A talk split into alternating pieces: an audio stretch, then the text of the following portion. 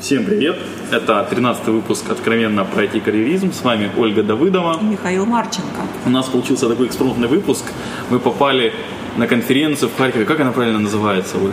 Я произнести не могу. Стратоплан, а что дальше, я не Стратоплан помню. World Харьков Edition. Вот, супер. Вот вы уже услышали, нас в гостях мы поймали Тима Евграшина. Ну, не записать такую звезду нельзя.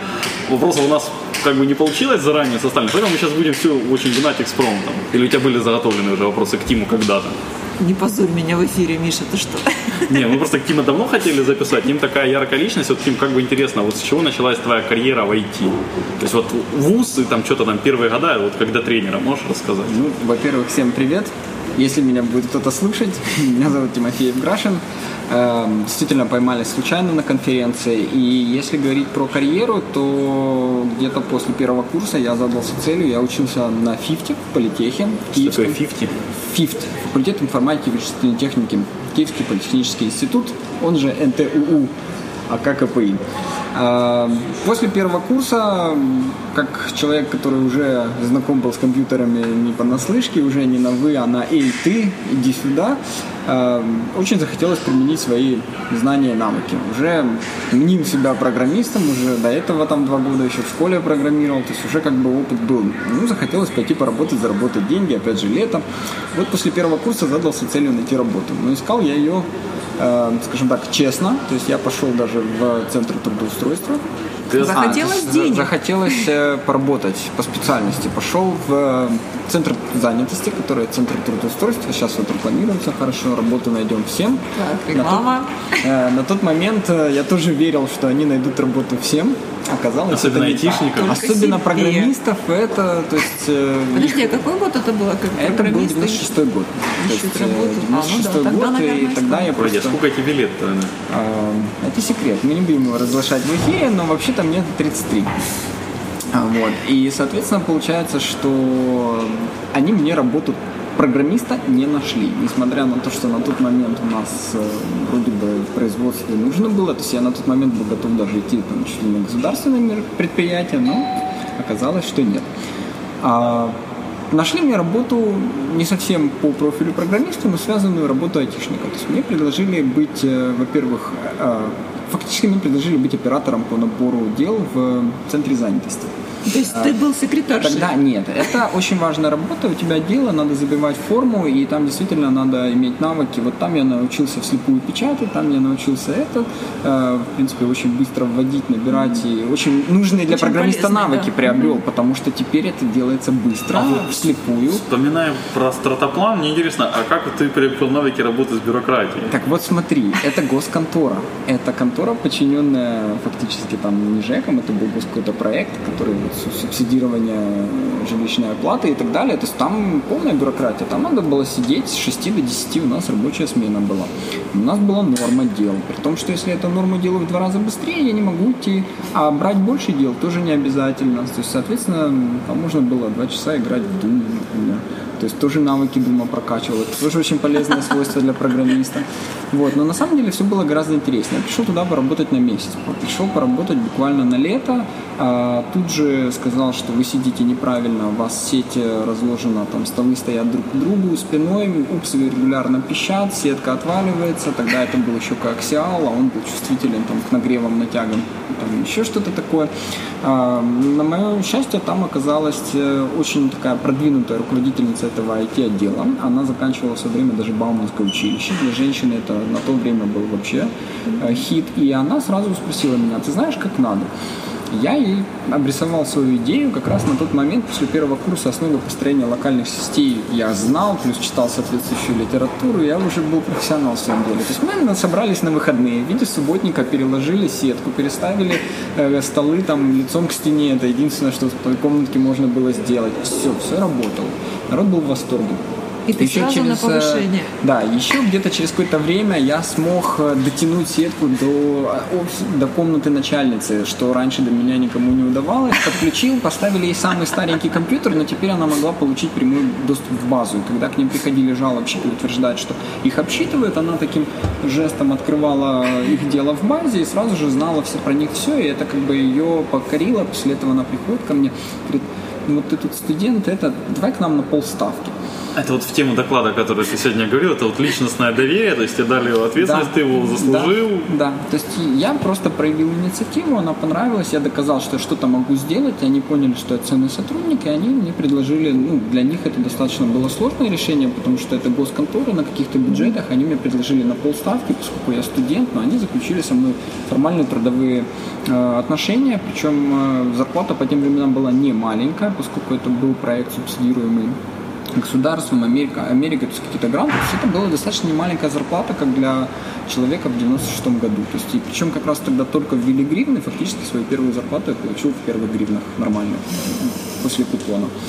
То есть это был немеренный опыт, я проработал там почти целый год. То есть э, всю зиму до следующего лета, вот я пришел где-то в августе, и до следующего там июля-августа я спокойно в них проработал, э, по вечерам приходил, заодно это было замечательное подспорье в учебе, то есть доступ к компьютеру, как я говорил, времени свободного было много, то есть успевал делать то, что надо по работе, и даже там заниматься каким-то обслуживанием сети, плюс э, там, свои лабораторные курсовые, все, что мне надо в институте.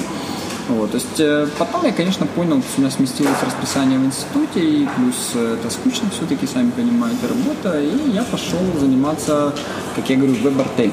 То есть мы делали сайт. На тот момент, кроме нас, почти никто не делал. Я никогда не забуду, что мы делали первые сайты э, компаниям, которые, например, э, компания Постер, сейчас, по-моему, до сих пор она жива, владеет бигбордами по всей Украине. На тот момент она была чуть ли не единственной компанией, которая устанавливала бигборды. И они заказали постер, э, э, точнее на сайте они заказали карту Украины с отмеченными городами, где есть постеры.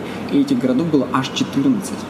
Есть на тот момент очаги цивилизации, где, собственно, продавалась реклама по Украине, были вот такими очагами, даже не в каждом Слушай, центре. вот интересно, реально, а какие вот города ты вспомнить можешь? Ну, Киев, Харьков, Львов, Одесса, Ну да, да, Запорожье, Донецк, Днепр, в Запорожье. Симферополе, по-моему, стоял аж один борт, чтобы застолбить регион, э, там такие, то есть даже не все города, то есть, по-моему, в Донецке даже не было, там, типа, серии где-то в регионе, там, то ли в Днепре, то ли в Донецке, ну, то есть, вот, даже не все регионы были покрыты на тот момент, вот, ну, и, как бы, вебом занимался достаточно долго, это был такой достаточно полудикий, поскольку мы сами, там, у нас предприимчивый организатор находил заказчиков, мы пытались работать на внутренний рынок, внутреннего рынка не было, ну, по сути, до сих пор тоже нету разработки. А, Потом я ушел, занимался веб-разработкой, потом у меня была как бы необходимо с институтом разобраться, я занимался разработкой такой, как на фрилансе, потом собственно, а, перешел в компанию, которая организовалась э, при издательском доме Совпресс, который издавал журнал «Чип». Организовалось э, дочернее подразделение, которое занималось вот разработкой и для нужд журнала, и заодно на заказ. Фактически тогда я был э, директором, IT-директором компании. То есть, поскольку Это во компания сколько- в году? А, 99-й... То есть за три года такой рост от Да. оператора на, до IT-директора. Да, да, да. То есть я был проект менеджером основным, я занимался тем, что организовывал э, проекты, когда приходил заказчик, э, собственно, я э, выяснял, чего им надо, формулировал это, управлял командой разработки, пусть небольшой, но там, все равно команда, человек 36 было, набирал этих людей, собственно, было очень интересно. К счастью, как IT-директор я не отвечал там за наладку сетей, закупку это, потому что это дочерняя компания, ну, директор родительской компании брал на себя там э, какие-то такие договоренности нужны, но тем не менее я участвовал в принятии решения, когда там сервера выбирали на хостинг, там какую базу данных и так далее, и так далее. Был незаменимый опыт, то есть я считаю, что тогда я вот получил полную школу менеджмента и столкнулся действительно с людьми, с которыми я не знал, что делать. То есть я когда собеседовал его, я его принял на работу, потому что я считал, что он специалист. Но потом, когда я с ним работал, я понял, что это не лучший член команды. И очень много таких было кейсов. э, вот, Тим, а вот Да. такой вопрос есть к тебе. Просто вот сегодня поднималась, а вот момент, когда тебе предложили эту должность, вот ты там рассматривал, туда, не идти, вот ты чувствовал себя уже уверенно, что ты готов нести такого уровня ответственности? Да, то есть на тот момент я уже так или иначе умел координировать нескольких людей, я уже занимался разработкой достаточно долго, и фактически меня позвали запускать проект. Э, Должность директора образовалась по ходу, и, честно говоря, я не шел на должность директора, я шел делать проект. Это был первый IT-портал, э, по-моему, он даже, может быть, жив до сих пор, IT-вары, может быть, нет, то есть как бизнес он мог умереть, но важно, что это был фактически первый портал. Это была лента РУ на тот момент, только-только появилась еще и так далее. То есть, когда мы задумывали этот портал, я понимал, что это будет высоконагрузочная онлайн-система, куда должны ходить миллионы людей, но я меньше миллиона не считали, мы тогда были очень амбициозные. Там э, организатор бизнес-идеи, то есть как бы менеджер, собственно, компании был другой, мой друг хороший, до сих пор с ним дружим, общаемся, очень интересно. И, соответственно, шел туда делать мега крутой проект. Общался с Машковым, консультировался, там, мы с ним переписывались, он мне давал советы, как делать высоконагрузочные системы и так далее. И вот мы сделали этот портал, там, тогда я даже выступал на какой-то конференции, типа Interx, рассказывал, какой классный портал мы запустили. Э, мы запускали по дороге еще кучу проектов, то есть так я где-то там полтора-два Слушай, года. тогда ты шел опять же в проект, то есть тебе давали какие-то полномочия, или ты их сам выбирал, что там типа этому поднять зарплату, мы то понизить, что-то такое, там какие-то премии, поощрения или как? Ну, когда организовалась компания, когда вот бизнес-инвесторы, они поняли, что тут это не просто там три программиста, это проще организовать компанию, и фактически меня назначили главным за IT, за всю техническую часть, да, тех, директором, да, то есть, э, то тогда, естественно, я получил какие-то полномочия, то есть, когда принимали людей, я знал их там, запросы по зарплате, я принимал решение, подходит, не подходит, и, собственно, менеджер там... Ну, а были такие вот моменты, когда тебе для принятия какого-то решения, вот важного, на твой взгляд, тебе не хватало полномочий? А, Все, что касалось технических вещей, наверное, мне больше всего доверяли. Все, что касалось каких-то там стратегических организационных бизнес-решений, то есть, конечно, э, мне говорили там, что давайте заниматься сейчас этой секцией или там этим сайтом, это важнее для бизнеса. И я не мог им доказать, что вот у нас там еще тот проект не доделан или еще что-то. То есть я в этих ситуациях вынужден был, конечно, находить решение. Но если говорить о технических решениях, то есть какую архитектуру применять, как это писать, там, что использовать, это все было мое. Технический директор, полностью отвечающий за техническую составляющую проекта.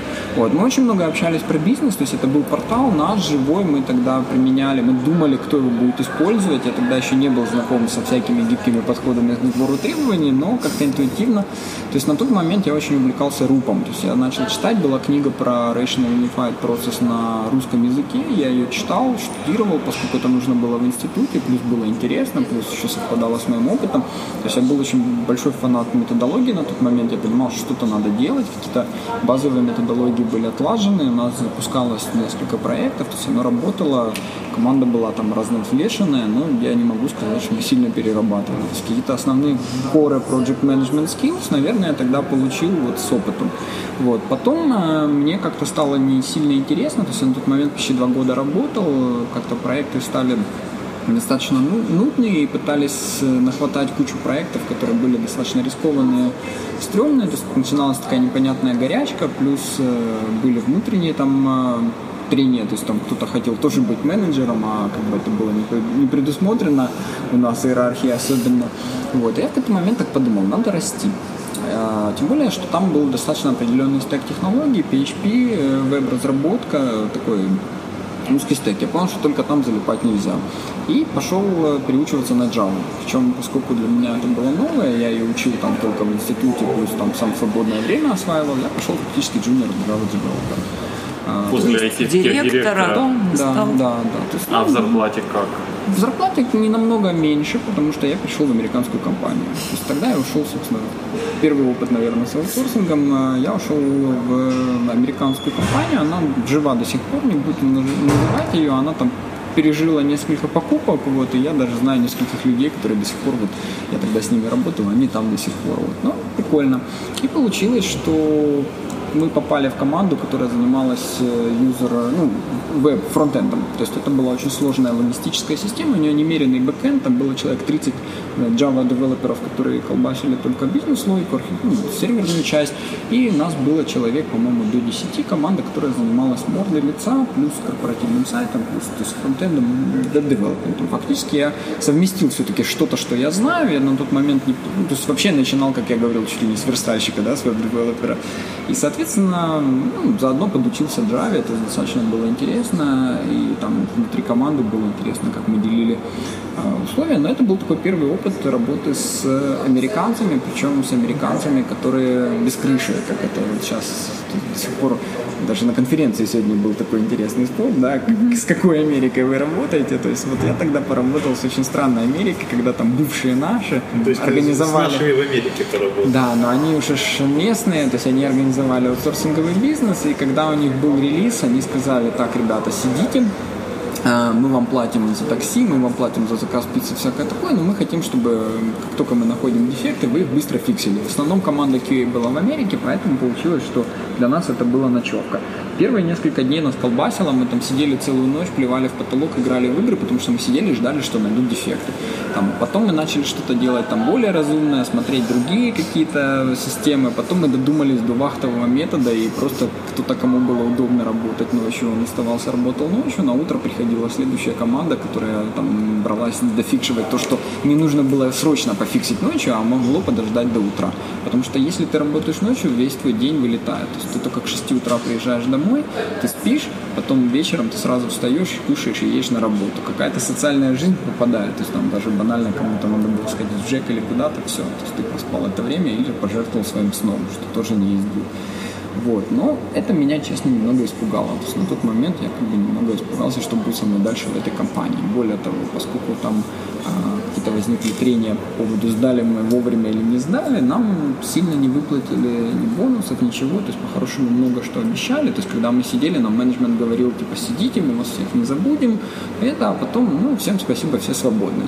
И как бы в этот момент меня пригласили ребята в другую компанию, и для меня как-то так совпало, что почему бы и не уйти. Я перешел в э, компанию, но по знакомству. То есть это был один из немногих случаев, да, когда я ушел типа к друзьям.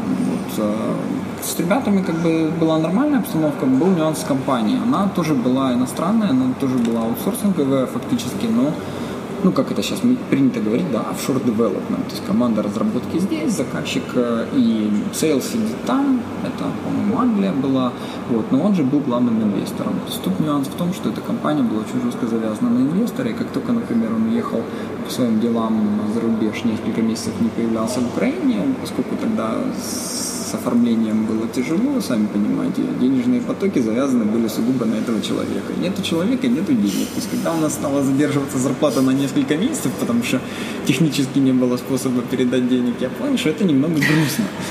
Вот. Но вообще работа была очень интересная. У меня было несколько интересных коллег, там были замечательные вот и дизайнеры, и верстальщики. Я был там уже типа как архитектором-программистом. Мы создавали свою CMS-систему. Причем у меня были такие напарники, с которыми мы работали, и очень толковый датабейс администратор, мы придумывали, то есть фактически я придумывал систему, придумывал архитектуру, и на тот момент это было очень драйвово. А, мы ее придумывали под конкретного заказчика, но с надеждой потом сделать ее реконфигурированную, это а, ну, продаваемые, там, модульные и так далее. Вот. Но потом есть захотелось, и ты решил... Ну да, то есть когда тебе три месяца не платят зарплату, а у меня на тот момент уже родился ребенок, то есть я понимал, что сильно долго сидеть в этой конторе я не смогу. То есть чисто психологически было очень неудобно. Семья требовала кушать и так далее. И вот и тогда я пришел, э, да, по-моему, как раз тогда я пришел в компанию Сиклон. Я перешел в компанию Сиклон, причем тоже как-то получилось по знакомству, но все-таки не совсем по знакомству. То есть я делал для них проект как фрилансер. Вот, и когда они увидели, что мне можно доверять, э, что этот проект э, качественно, добротно сделан, по дороге я еще менеджер работу там джуниора, которого мне дали в помощь на стороне компании, э, ко мне фактически просто даже без собеседования пришли и сказали, а не хочешь ли ты поработать у нас проект менеджером? Я сказал, почему бы и нет? Хотя, честно говоря, опыта у меня такого как бы не было, тем более это иностранные заказчики, то есть опыт там тех директора на украинском рынке все-таки это не тот опыт, который с иностранными заказчиками. Я пришел к ним, и там через неделю после того, как я вышел официально, я поехал в Данию. Тогда я понял, что мое знание английского языка, которое я в школе и в институте учил, его абсолютно недостаточно для жизни. И, собственно, это был такой дикий культурный шок, когда я нахожусь э, в чужой стране, более того, в Дании там не английский язык на вывесках, то есть я даже не понимаю то, что там написано, и э, при этом я не могу толком объясниться. Даже если люди на улице говорят по-английски, я не могу толком спросить, э, чего это. Про название еды и все остальное я молчу. В технических переводах, которые мы делали в институте, еда не фигурирует. Да? Почему-то. Почему-то, да. То есть ты там переводишь тысячи технических текстов, классно знаешь, что такое там сети, программы, всякое такое, но как называется огурец, помидоры и все остальное, ты можешь не вспомнить со школьного курса. Вот, это был такой достаточно интересный шаг, но я выжил. То есть Сколько моим, ты там выживал? Неделю. Там буквально а. надо было неделю пережить это, вот, и Э, К счастью, там просто на стороне заказчика очень приветливые люди были, они мне там помогли, и на выходных Обогрели, показали. да, накормили. мой английский не являлся для них проблемой, они как-то умудрялись меня понимать, и, ну, надеюсь, может быть, он не настолько плох был, но вот для меня, я считаю, что тогда был уровень My name is Вася и все. Вот. э, Но приехал, мы получили этот проект. Проект был первый, пробный, то есть аутсорсинг на тот момент была мега неизвестная штука. И в Дании фактически когда-то даже рассказывал Торбан, что они отправили письма с предложением начать аутсорсинг, и почти спустя год им ответили вот эти компании. Причем компания, с которой я начал работать, была в его родном городе. То есть спустя год они наконец-то ответили. Для И тех, кто не знает, если не ошибаюсь, организатор Сикум, он как раз Торбен Дании. Майгард, да, это хозяин Сиклума, и вот я говорю, что это было на удивление из его родного города. Ну, Получилось, что мы с этой компанией проработали достаточно долго, и там я тоже вырос от э, разработчика лида трех человек э, до менеджера проекта, продукта. Там у нас было в хорошее время 12-15 человек, э, в более плохое время, там, когда были какие-то сокращения или уходили и потом не расширялись. Ну, там человек 7-8 всегда у нас было. То есть очень интересный был продукт, очень интересный был сам проекты, очень интересные взаимоотношения, потому что когда я первый раз поехал, мы взяли одноразовый проект, нам надо было завоевать доверие. Я его делал по рук, я отрезал от рук все лишнее и получил свой некий процесс, который потом я выяснил, люди называют скрамом. Ну, мы, собственно, делали это в упрощенной версии, поскольку у нас было всего 4 человека, три разработчика и один QA. То есть и я там наполовину разработчик, наполовину менеджер и все остальное. То есть получилось, что а, мы сделали этот проект, выгребли по полной и несоответствие ожиданиям, и это, то есть был очень интересный опыт, когда вот я с тех пор запомнил эту фразу «мы думали, но не сказали». Вот. Но, к счастью, заказчики оказались очень понимающие, они поняли, что действительно они сами были не готовы к аутсорсингу, они сами неправильно поставили задания, то есть э, это был fixed price проект, мы немного пролетели по деньгам, но это были наши риски, то есть они заплатили ровно столько, сколько они договаривались, хотя мы его делали чуть дольше, чем изначально планировали за счет каких-то переделок, недопонимания. И тогда заказчиков благополучно сумели уговорить перейти на партнерство, то есть тогда мы стали их командой разработки и стали взаимодействовать с ними на постоянной основе.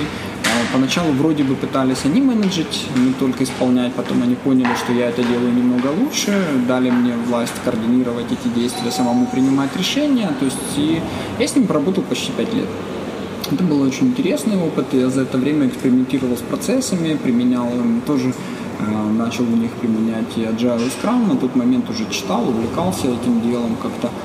А, не помню, были есть какие-то такие свои интересные проекты. Но я помню, что на тот момент опыт вот э, все пять лет хлебал полной ложкой. Дим, вот мне интересно тебя спросить, как бы мне просто это часто, часто вопрос задают, и вот ты сказал, Agile и Scrum стал применять. Вот мне хочется задать тебе, услышать твой вариант ответа.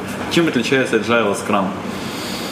Agile – это философия. Agile – это ценности и принципы, которыми ты руководствуешь, принимая решение о том, как, собственно, делать проект. Э, Если говорить языком программистов, я постоянно говорю, что Agile – это интерфейс.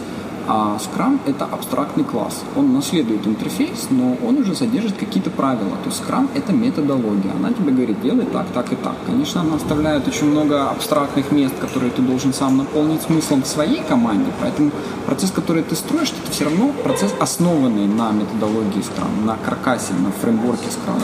То есть, соответственно, ты от абстрактного класса наследуешь и получаешь My Scrum. Супер. Вот То и все. Я, я просто немножко по-другому отвечаю. Миша программист, интересно. как для программиста ему понятно, потом перескажешь и нарисуешь. Вот, можешь выложить. Не, я просто, я могу сказать, как я объясняю обычно, что но Agile это автомобиль, Scrum это BMW X6. Ну, не, это BMW, точнее, да. BMW X6 это конкретная он команда. иначе сказал. Сказал иначе. Ну, хотя, если да, пользоваться абстракциями, да, что Agile это некий автомобиль, ну, может быть. Какой-то вот такой тип, а то уже конкретика разной степени идет. Ну, сейчас э, тоже, да, нету однозначных понимания этого дела. То есть э, Agile это про общение. Agile это ценности, что общаться надо общаться. Мне как-то так повезло, что я действительно практиковал общение. Я всегда, когда запускал какие-то проекты, там либо свои, либо там, э, организовывал, просто помогал, координировал, неважно, что я делал. я давай, просто давай немножко ускоримся и вернемся к теме, что опять же, вот сиклом. Вот с сиклами ты работал? Э, Там э, я поменял проект. Просто в какой-то момент я понял, что здесь я вот дорос до чего-то. На тот момент я уже э, прошел, по-моему, сертификацию по CSM, я уже, мне было интересно, я про это много читал, э, даже, по-моему, пробовал пересказывать, то есть начал читать тренинги, это был где-то это был где-то 2007 год. Сейчас, да, я кат сделаю. Э, Я начал э, читать книги, изучать э, больше про Scrum, про Agile в целом, э, прошел сертификацию сертифицированных Scrum-мастеров, то есть на тот момент э, по-моему, Леша Кривицкий как раз тогда сидел в Швейцарии, задумал вернуться и притащить сюда тренера. Мы с ним переписывались по а, интернету и Вы в. Сиклуме вместе работали. Леша не работал. Он когда-то работал в Сиклуме, и как раз, наверное, может быть, один из проектов первых, который от заказчиков узнал про скрам. Э, Я не могу сказать, что от Леши узнал про скрам. Есть несколько таких людей, которые там в свое время были. Еще Сергей Евтушенко рассказывал много, плюс еще кто-то там вдохновлял какие-то, плюс мне попалась в руки вовремя книжка. И, соответственно, получилось, что мы, когда вот он уже не работал, он там больше года не работал, сидел в Швейцарии, вот мы начали переписываться, и мы решили в Киеве, во-первых, собрать первую встречу э, людей, которые слово agile тоже как-то знакомы. А после этого, соответственно, он приехал, я ему помогал в организации, прошла первая встреча вот agile типа сообщества. Ну, это в мае у нас было, у меня до сих пор, по-моему, хранятся фотографии. То есть там было несколько неравнодушных людей. Вот. Несколько это сколько? Я А, хочу там знать. до 30 человек на Ага. первой встрече Это не было. это так да, это неплохо, да, было. То есть э, некоторые лица до сих пор мелькают э, на встречах сообщества, и Солнцев, и Боря Лебеда, и, по-моему, еще кто-то. То есть э, там, соответственно, Получилось, что вот прошла встреча, потом мы поняли, что народу это хоть как-то интересно. Леша выцепил какого-то американского тренера, которого зовут Майк Виздес, и вот американец рискнул приехать в Украину, причем он это ничего не знал. Я помогал в организации первого CSM-класса, там, соответственно, тогда это выглядело так, приведи трех друзей и получи CSM-класс. То есть мы собрали группу, там сколько, 20 человек у нас было, состоящую Насколько я знаю, это и сейчас так выглядит. Приведи там 15 друзей и получится сам Это класс. всегда, да. То есть это всегда организовывать любое мероприятие проще, когда приводишь друзей. Но тогда это была группа, вот самый первый класс, это состоял из людей, которым просто это действительно очень хотелось. То есть э, я пришел, там пришло несколько моих коллег, которым тоже хотелось. Леша привел. Леша вообще говорит, это мой прошлый заказчик, это мой текущий заказчик. То есть там еще друзья наших друзей. То есть вот так мы собрали первый CSM класс э, и было прикольно. Потом еще привозили тренеров разных. э, Достаточно долго это мы делали вместе. А, Ну, вот на тот момент э, я как раз подходил к какому-то пониманию, что мне на этом проекте уже скучно, хотя, ну, понятно, что пять лет на одном месте, когда я там пришел к своему руководству, к менеджменту, говорить, что, ребята, как-то мне тут уже скучно, я хочу перейти на другой проект, они сказали, ну, мы тебя понимаем. Мы, конечно, тебя любим, ценим, оставайся, но мы понимаем, что за пять лет на одном месте, это как бы в Америке Да, они да. вообще каждые 3-4 года просто принципиально меняют работу, чтобы не засиживаться. Я просидел 5. Вот. И тогда просто зашел в Сиклум интересный заказчик, э, который, э, во-первых, э, хотели первый опыт у них аутсорсинга, они а- а- основывали распределенный офис. Во-вторых, это был первый опыт э, больших development команд in-house. То есть до этого они пользовались одним-двумя там программистами, плюс какие-то подрядчики, а тут они сказали, нет, у нас э, в рамках IT-отдела будут свои команды разработчиков. И тогда был очень грамотный менеджер, который отвечал за запуск этого дела. Он сказал, мы медиабизнес, нам а, не выжить, если мы не будем agile. Мы видели, как agile работает для наших партнеров, для наших подрядчиков. А я на тот момент уже был ну, не экспертом, но каким-то там умным. Я приходил их консультировать на моменте захода клиента.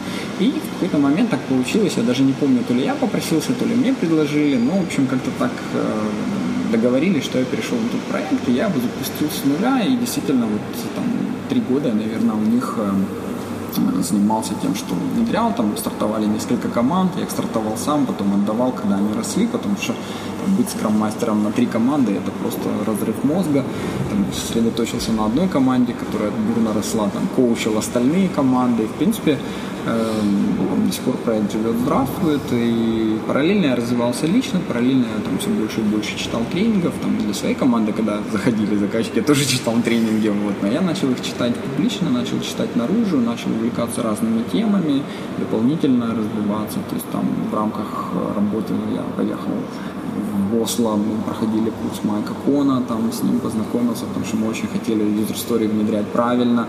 То есть я этой темой занимался. Еще на первом проекте я выполнял роль продукт оунера то есть не только project менеджера но человека, отвечающего за приоритеты, за формирование. То есть когда мы начали там пытаться внедрять скрам, мне заказчики сказали, говорит, мы не против, но мы не хотим этим всем заниматься. То есть тебе надо, ты отвечаешь за производство, ты занимайся. Я так логически понял, что моя роль должна быть продукт оунера а команда там организовывалась, пыталась это как-то внедрять, делать. Вот. И, соответственно, несколько лет я фактически уже работал коучем, скрам-мастером, ну, проект-менеджером, отвечающим. потихоньку ушел это окончательно? А, какое-то событие было? Я всегда просто был уверен, что уходить на больные хлеба в нашей стране невозможно. Чревато. У нас нету, это даже не чревато, это просто еще нету культуры, когда компания готова позвать коуча, который поможет им чего-то достигнуть. То есть ни одна сейчас даже большая, маленькая IT-компания либо не может себе этого позволить, либо не понимает, как это сделать, либо не видит в этом надобности в каких-то причинах. То есть поэтому получается, что как такового рынка вольного коучинга у нас почти нету. Он уже есть в Европе, он уже давно есть в Америке, но в Украине как бы когда папа Карло, когда никто занимается. То есть я всегда старался более работать с командами. Другое дело, что работать с одной командой после там двух чем-то лет непрерывно стало ну, скучно. Там все работало. Команда могла, продолжала и продолжает развиваться, это тоже интересно. Но с другой стороны, я понял, что основной как бы я их много чему научил. То есть остальной рост это их должен быть собственный рост. И в какой-то мере я сделал лучшее, что я мог для них сделать, я ушел. Причем тоже важный момент, что когда я уходил, мы обсуждали, кто там распределит мою роль, и мне было очень приятно видеть, что команда там, мы разделили это просто на несколько ролей, которые я выполнял, и команда это подобрала, и практически мой уход не стал для них никакой катастрофы, никакой это, кроме вот чисто личных сожалений. Я до сих пор с ними общаюсь, вижусь, там всегда рады меня видеть, и вот очень, очень красиво получилось. Ушел я на должность корпоративного коуча, потому что я начал хотеть э, заниматься командами многими, а возможность встать, перейти от команды к команде можно получить только внутри компании. Собственно, на данный момент я занимаюсь э, каждодневно как корпоративный коуч с командами. Это разные процессы, это и просто помощь командам, которые уже практикуют и хотят стать лучше, или же команды, которые хотят поменять текущий процесс на agile какой-то, более agile, то есть трансформация команд, там, запуск новых проектов.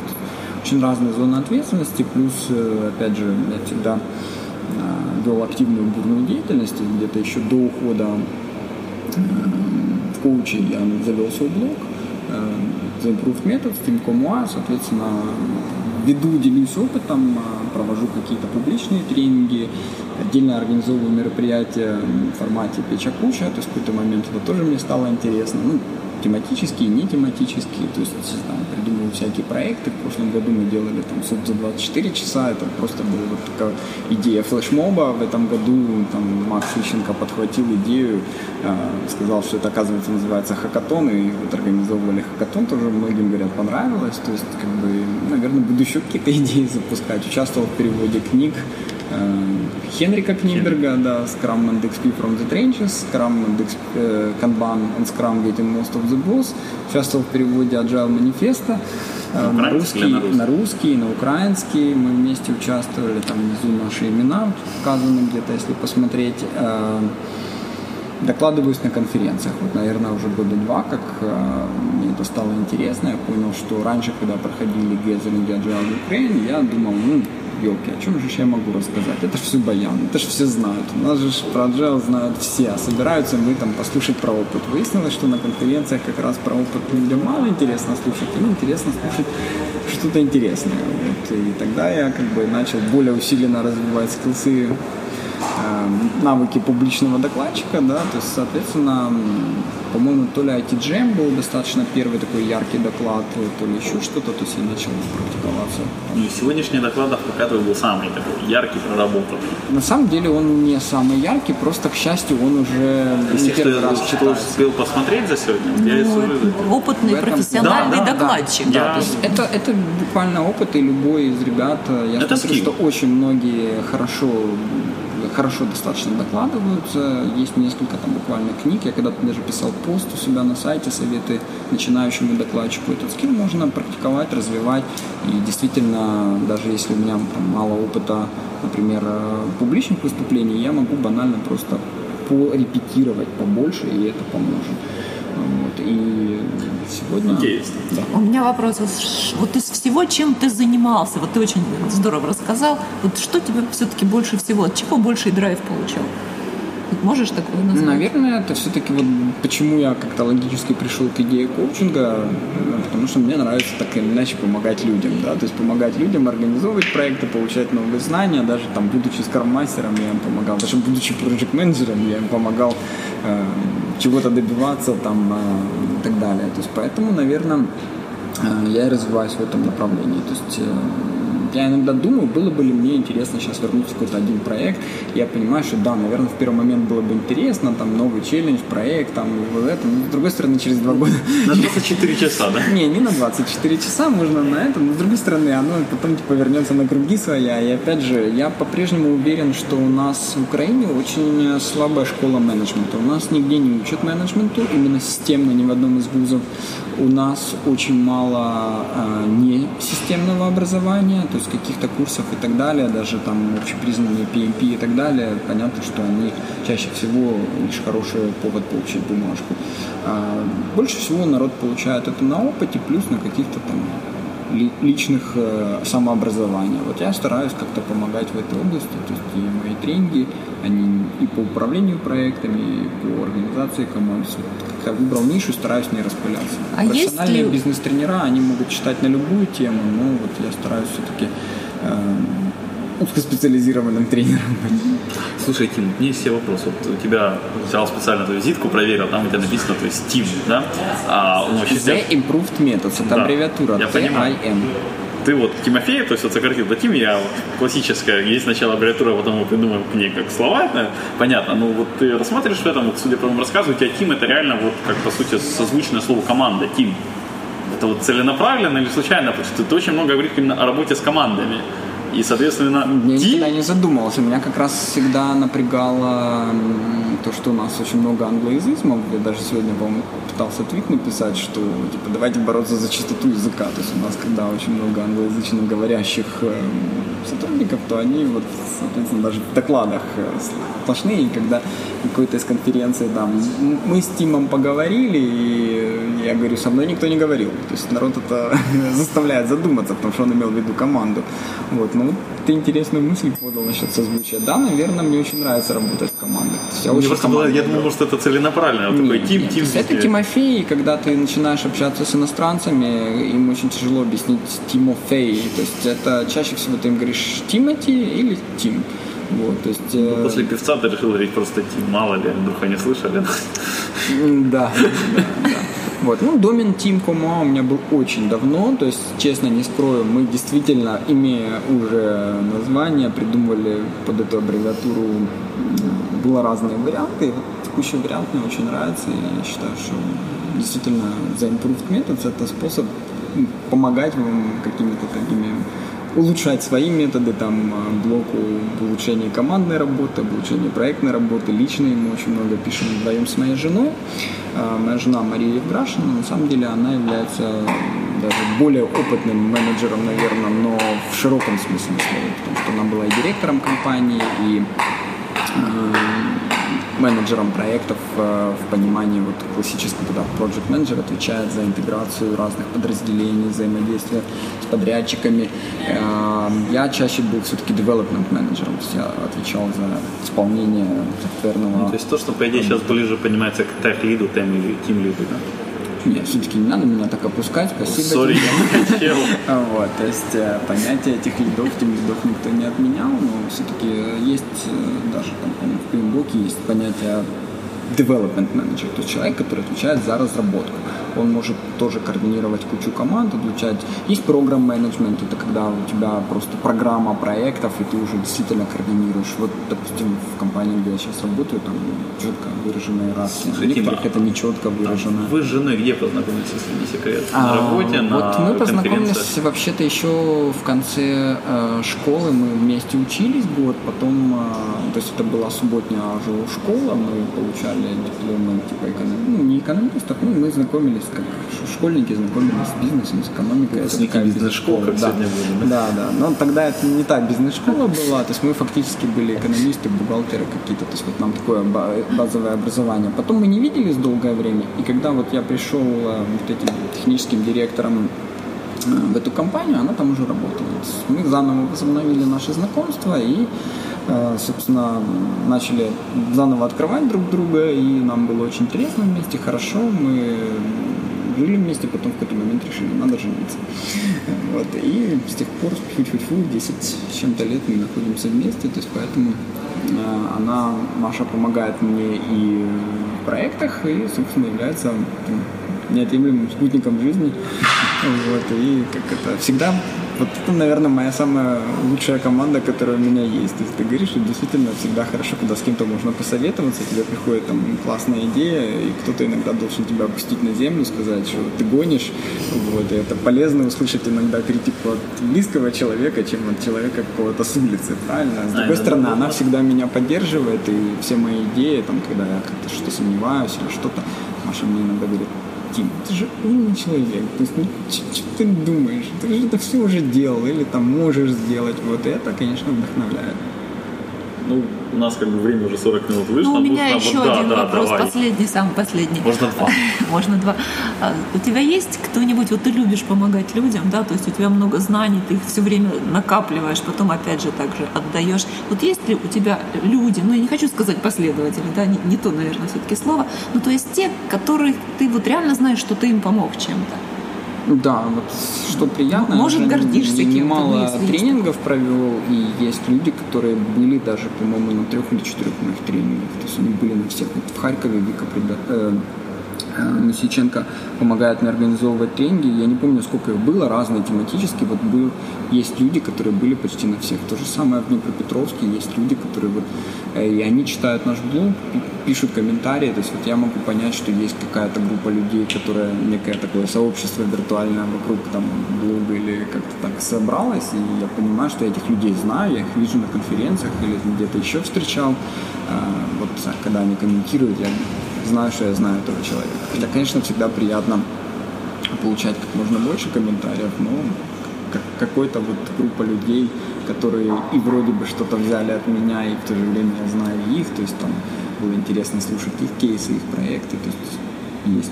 А бывают вот какие-то негативные отклики, то есть типа, да, гонишь ты, Тим, вот это вот на своих конференциях, там, на своих Ну, конечно, то есть да? я не претендую на то, что я всегда прав. То есть наоборот интересно, когда доклад вызывает какие-то дискуссии, э, кто-то может не соглашаться, кто-то может э, эту же там проблему или эту же идею видеть с другой стороны. То есть вот это интересно всегда обсуждать.